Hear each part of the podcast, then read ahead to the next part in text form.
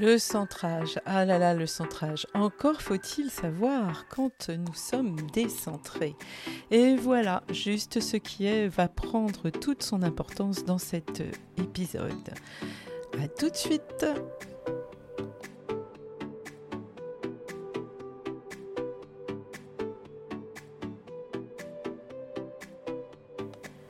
Bienvenue à vous, d'ici et d'ailleurs, vous, moi, vous et moi un rendez-vous sur notre chemin de vie.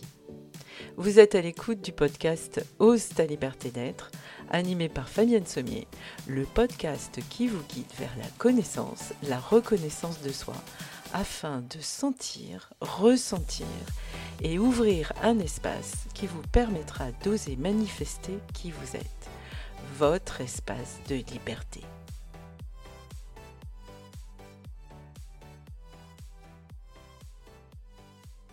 Bonjour à toutes et à tous. Oh là là, qu'est-ce qu'il a fait chaud, puis froid, puis de la pluie, puis des tempêtes. Je ne sais pas où vous vivez, mais alors sur Paris où je vis, ça a été du tout et du rien et du grand n'importe quoi.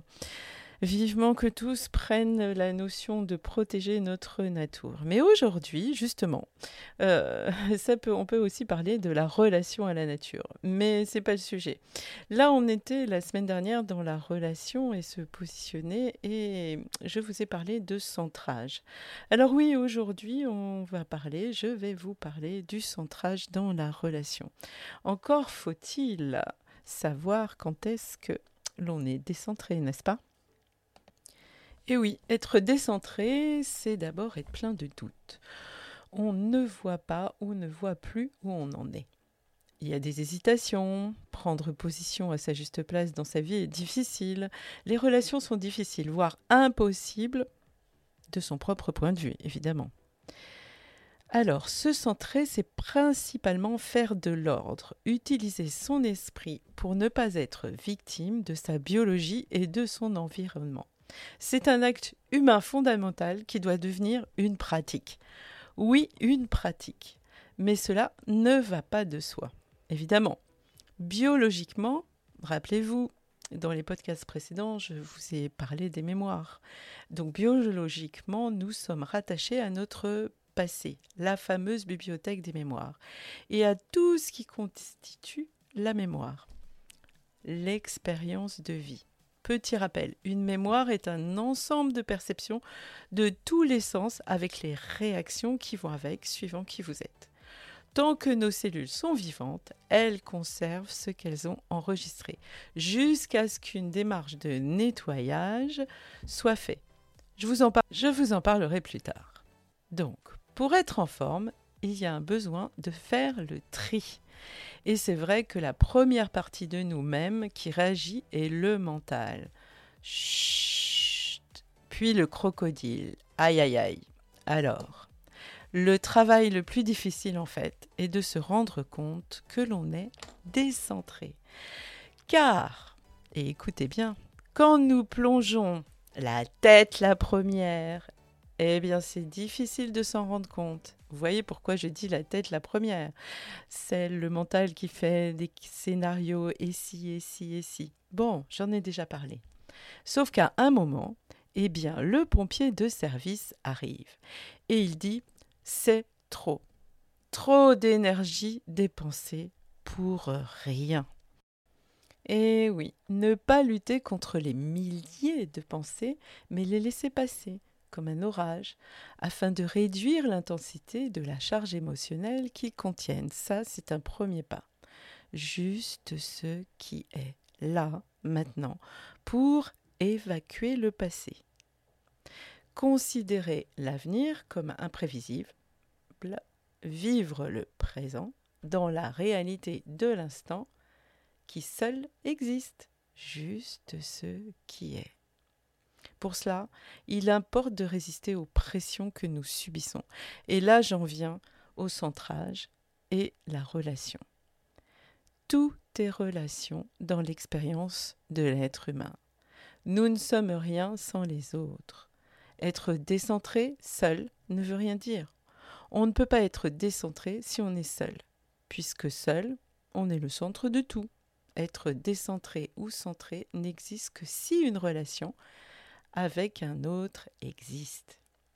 Et dès que nous sommes en relation avec quelqu'un, quelle que soit la relation, familiale, de couple, amicale, professionnelle, nous transférons à l'autre le pouvoir de réaliser ce que nous désirons vivre. Et dans les relations très anciennes, nous avons rarement conscience de ce que nous désirons. Au début d'une relation consciente, l'histoire correspond à ce que nous désirons parce que nous avons exprimé ce que nous voulons dans l'absence de la relation, sans avoir transféré à quiconque le pouvoir de réaliser nos désirs particuliers. Par exemple, on veut un nouveau travail et on formule nos désirs d'avoir un emploi plus intéressant, mieux payé, plus convivial, plus près de chez soi. Les choses sont bien formulées et secrètes. On obtient un nouveau job avec un nouvel employeur qui satisfait nos, désirs, pardon, et tout se passe bien au début de la relation. Puis, on relâche notre focalisation de nos désirs. Si vous y prêtez attention en observant une nouvelle relation, quelle qu'elle soit, vous vous en rendrez compte très vite. Dès que nous sommes satisfaits, nous relâchons notre focus sur nos désirs et commençons à regarder ce qui se passe de l'autre côté, chez l'autre, quel que soit l'autre. Et puis on oublie, jusqu'à la raison qui nous a amenés à cet endroit de notre histoire. Et au lieu de rester centré sur nos voeux, on commence à se centrer sur l'autre.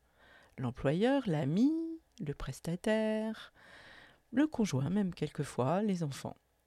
On l'observe, on spécule sur ses faits et gestes, on s'inquiète un jour de son absence, de sa présence, de son retard, de ne pas avoir de nouvelles, d'en avoir trop, on est choqué d'un ton de phrase, on se demande s'il est fiable, s'il nous considère vraiment comme on le croyait, s'il est vraiment sérieux.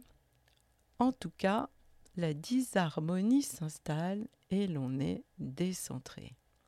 Pourquoi? Que se passe-t-il réellement? Pourquoi l'on se décentre?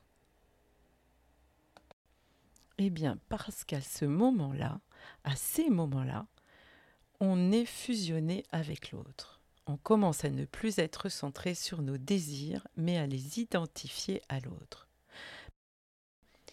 Puisque c'est lui, le professionnel qui sait réaliser mes envies de nouvelle cuisine, ou puisque c'est lui, l'ami qui sait me faire rire et m'entraîner dans des fêtes géantes, puisque c'est elle, la maîtresse qui me donne tant de réconfort et de plaisir, puisque c'est lui, l'employeur, qui me donne un job, puisque c'est lui qui sait réaliser mes désirs, eh bien, on oublie que c'est nous qui avions formulé, bien avant que Superman ou Wonder Woman n'apparaissent dans notre vie, nos désirs de refaire la cuisine, de rire plus dans la vie, de faire la fête, d'avoir plus de réconfort et d'amour, et d'avoir un job épanouissant. On oublie qu'un jour, nous n'avions rien de tout cela, et que nous l'avons eu parce que nous l'avons décidé désiré, formulé, et que nous y avons aspiré de tout notre cœur, et que cela est devenu notre réalité. La réalisation consciente de ce que nous voulons vivre est exprimée dans la vie et ne dépend jamais d'un autre, mais seulement de nous-mêmes. Et vraiment, nous tombons souvent dans le piège, encore et encore. Socialement, évidemment, nous sommes influencés par l'information que nous captons. Je dis bien que nous captons, parce que chacun a sa fenêtre de captage. Si nous n'y prenons pas garde, cette information est là pour nous décentrer, nous aliéner, nous encombrer, nous entamer, nous laminer, nous grignoter, nous éroder, nous transformer, nous épuiser, nous rendre malades. Alors, se centrer, c'est s'occuper Oh que oui, c'est s'occuper de sa santé. Il faut du temps pour apprendre à se centrer, pour que cela devienne une habitude, une pratique constante. Ce n'est pas un acte volontaire, un effort, une tension, une dépense d'énergie, mais une attitude de votre esprit. Et attention, vous vous rappelez, moi je ne confonds pas l'esprit et le mental. Oui, je les ai séparés tous les deux. Le mental, c'est celui qui blablate, l'esprit, c'est celui qui est centré, qui a une vision claire. Ce n'est pas utiliser non plus de l'énergie, mais la renouveler, retrouver des élans, créer les conditions de votre bonheur, de se fixer sur ce que nous avons de meilleur en nous-mêmes et d'essentiel, le plus précieux, le plus personnel, le plus intransmissible, le plus unique. Se centrer, c'est avoir la paix, la tranquillité, la sécurité et la joie en soi et se reconnecter à son pouvoir intérieur. Alors je vais finir comme ça. Le grand voyageur n'est pas celui qui fait dix fois le tour du monde, mais bien évidemment celui qui a fait au moins une fois le tour de lui-même. Ça, c'est pas de moi, c'est de Gandhi. Mais je rajouterai, ça vaut plus que dix fois le tour du monde. Le savoir-être, être là, être centré, est très utile pour rencontrer les autres lors d'un vrai tour du monde. Alors dans le prochain podcast, je vais vous parler de votre pouvoir intérieur. Et je vous souhaite une belle semaine. N'oubliez pas de vous abonner, de faire passer le podcast. Ça peut aider des gens qui n'ont pas idée ou qui ne veulent pas aller pousser la porte d'un thérapeute. En tout cas, moi, je suis là. Je suis là pour vous. Et je suis là, centrée. Je vous souhaite une merveilleuse semaine. À mardi prochain. Portez-vous bien et essayez de rester centré. À bientôt. Au revoir.